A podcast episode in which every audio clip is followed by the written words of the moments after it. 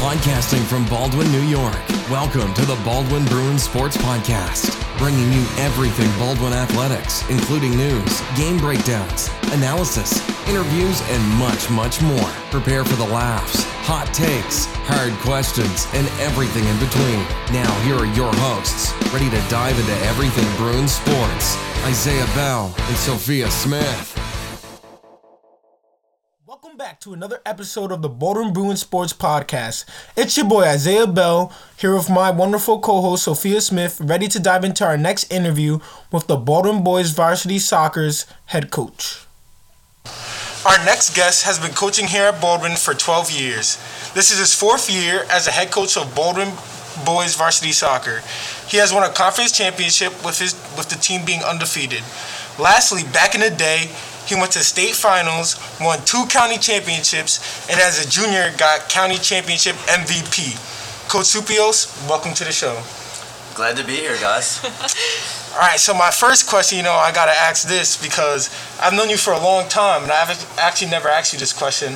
So why did you start coaching?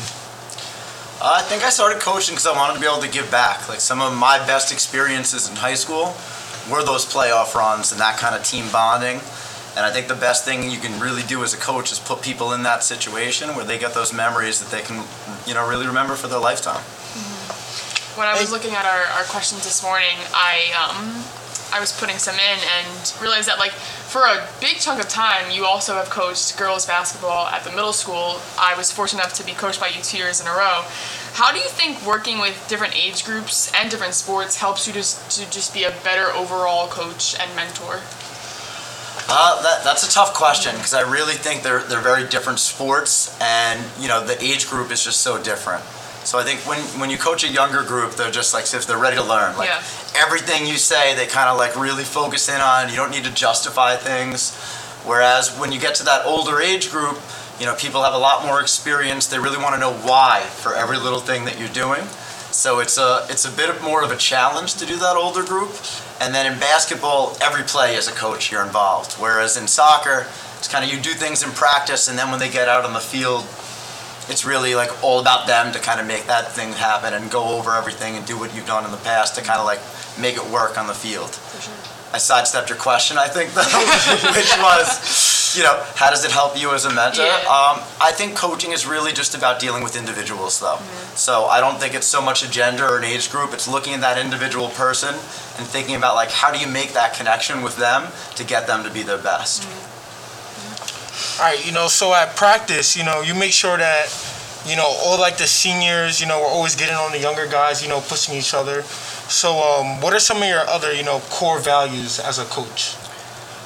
Uh, well, as you said, like the number one core value for me is I think leadership, making sure that there's player leaders out there. You know, as a coach, you can say things and players are going to listen, but it's not the same as when they hear from someone their age who's really in their peer group. So for me, it's always making sure that you're there and you're leading your team as seniors or even as a junior or a sophomore so that players have that connection. Uh, the number one thing, which I'm sure you know because I've yelled at multiple times, is just communication on the field and in Yep. games. So I think you know that's like my number one thing. The better people communicate, the better results are going to be, particularly when you're dealing with those rough moments in a game and you need someone to settle everyone with communication. For sure. And I think that goes for every sport, back to like basketball or even basketball here at the high school. And this year, especially with masks, communication is more important than ever when you're on um, a field that big on that scale. Um, so this year, you also have a new addition to your coaching staff, Coach Ramirez. How was the process of selecting an assistant coach? So Coach LaForgia had actually reached out to me and told me that with his administrative program, this was probably going to be his last season. So I was a little bit lucky, and I started to look into people, you know, in advance. Obviously, I've been doing soccer for a long time, and I know a bunch of coaches. And someone had suggested that David was looking for a coaching position. He had coached in college, but because of COVID, the D2 program that he was coaching at wasn't running this year. Uh, so we were introduced and we kind of just talked about ideals and we were on the same page. And, you know, Mr. Ramirez, the athletic director, not the new coach, uh, set things up really quickly. We had an interview, everything kind of went seamlessly, and it just seemed to be like the right fit for it. All right, and speaking of Coach Ramirez, I personally love Coach Ramirez. I think he's a great addition. Um, a lot of boys I know love Coach Ramirez. So how has it been having him a part of our program? Uh, it's always an adjustment, I think, when there's a new coach because you got to find your dynamic that way.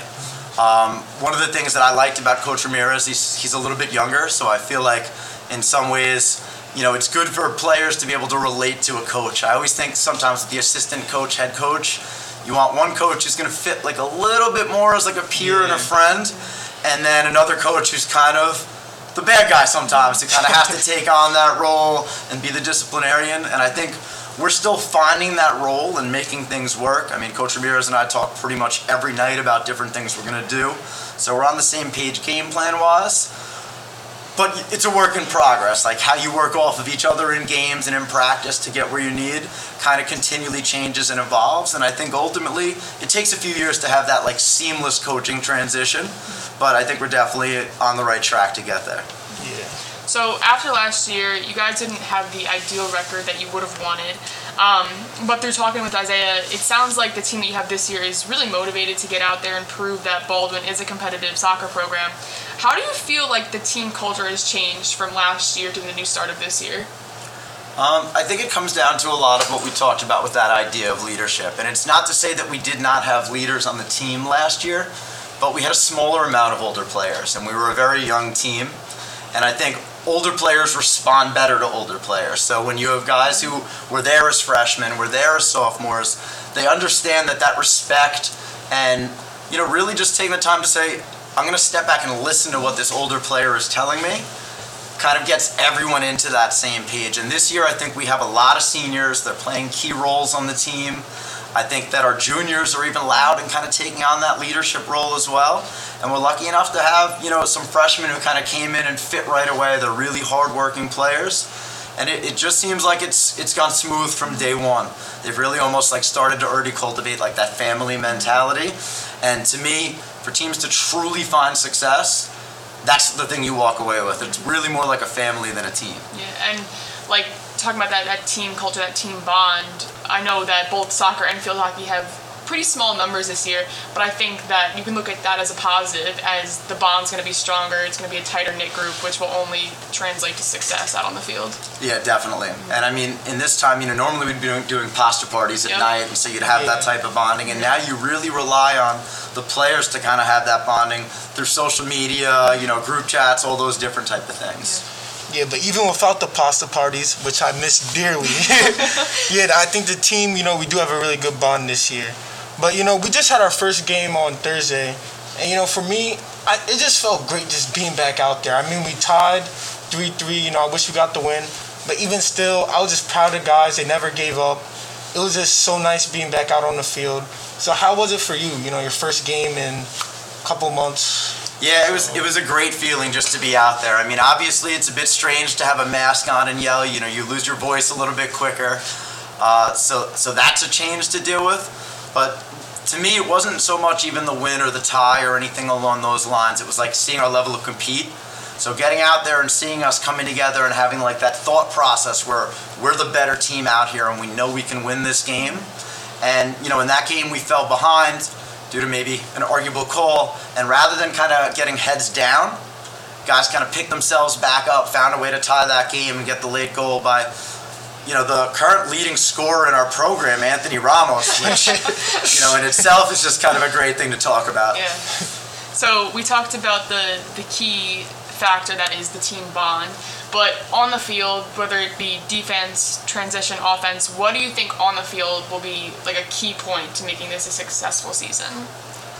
Uh, I think it comes down to that leadership quality again. Um, you know, in the back we have Josh Anderson and Isaiah right here as center backs, and their level of communication to bring us all the way up the field, and then having Daniel Ikachuko all the way up top. As long as we get that level of communication from the back all the way to the front, and it becomes like a consistent thing, that's going to truly be our key to success. Yeah, and um, this year, you know, we have a pretty unique team, and I just noticed that we have on our starting lineup, we have two people from each grade, like in our starting lineup. So like, how is it you know like coaching a team with like you know so many different players in like different levels at different points of their career? Uh, you know, this has never happened before. Um, I, we've had a freshman starter on, on a rare occasion in the team, but this year to have a starting freshman goalie and a starting freshman who's playing in the number 10 spot as like our cam is really, really unusual. Um, and I think it could be something that would be very hard to deal with, but it's not because of the type of players we have. You know, you mentioned two guys in each grade, but the freshmen we have and the sophomores we have that are playing are such experienced players, you know, that you don't even look at them as beginners because the amount of competition they have outside of school kind of already puts them into that junior senior type of category. Yeah, no, I love our young guys. And um, how has this year been different? You know, balancing out because you're not also you're not just a coach. You know, you also teach. So how's it been? You know, like with COVID and everything, balancing out the coaching and teaching. Uh, I think it's a little bit harder. Uh, you know, it's always as far as scheduling and putting time in. You know, coaching consumes your life. You know, I always say like September and October, I'm pretty much like a soccer coach, and I, I'm also teaching. But outside of those two things, you you kind of give up your own life.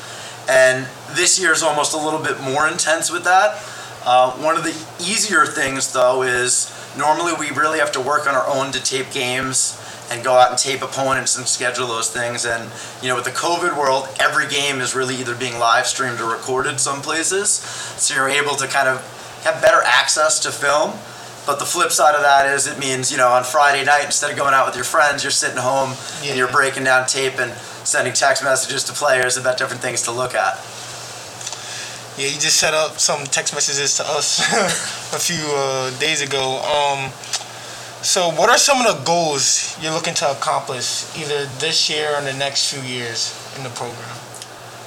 Uh, we really want the program to grow. Uh, so it's you know right now we've always kind of put summer league teams in and we dropped it all the way down to middle school we'd like to get that down to fifth and sixth grade as well in the future so we're really kind of building a culture where the older players are almost kind of helping those younger players in the middle school and elementary ages so that's our outside of season goal uh, in season the goal is always going to be the same you know you want to win that county championship and then you want that run to continue so right now when we look at this season goal one is getting to the playoffs and goal two after that is win in the playoffs.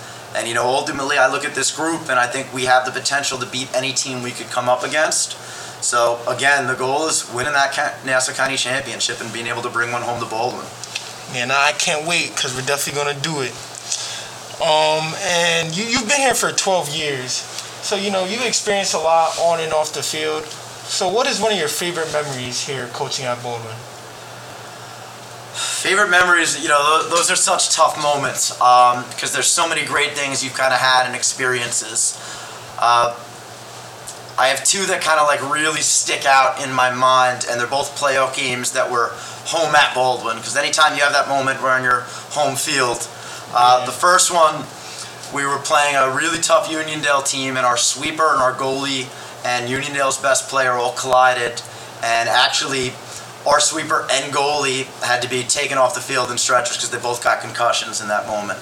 And they were two of our best players, and that team battled through that game and brought in a backup goalie who really wasn't even a soccer player first and was able to win in a shootout and beat that team.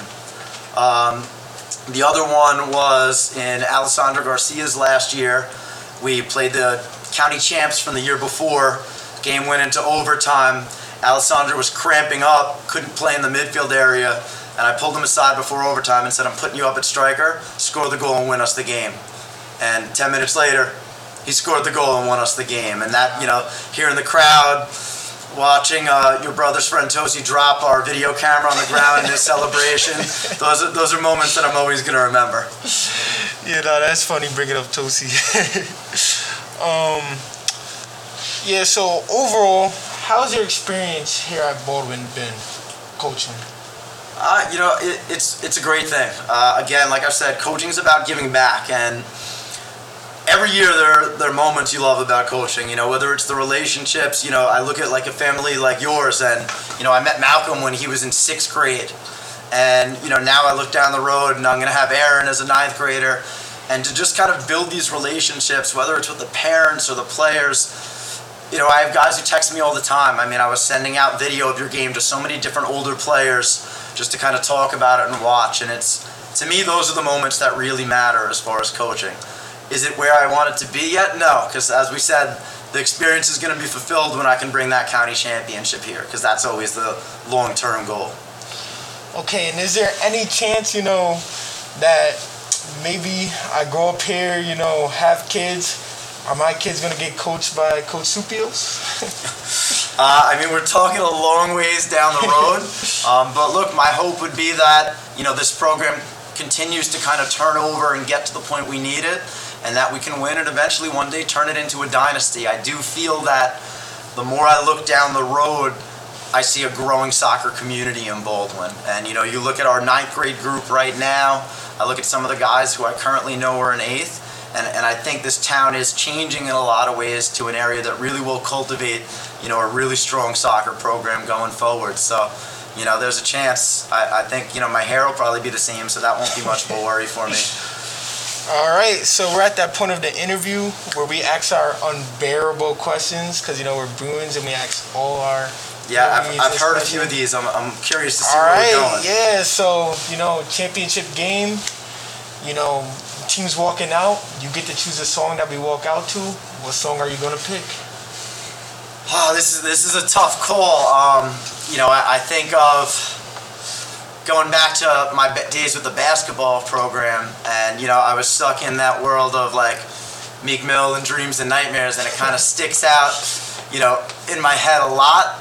And if I had a little bit more time, something else probably would have popped up there. Um, but I guess that's the one song that does stick in my head. It's probably not where we'd go because it's not our original one. But I think really you want to look at that year and see what that song is that's kind of popping at the time that's going to best fit with that team. But I do have to throw this back at you since you asked and you are this generation right now. You know, what pops into your head, Mr. Bell? Me? Ooh. I'm not gonna lie. I might have to go, you know, a little bit retro. Something that gets you going.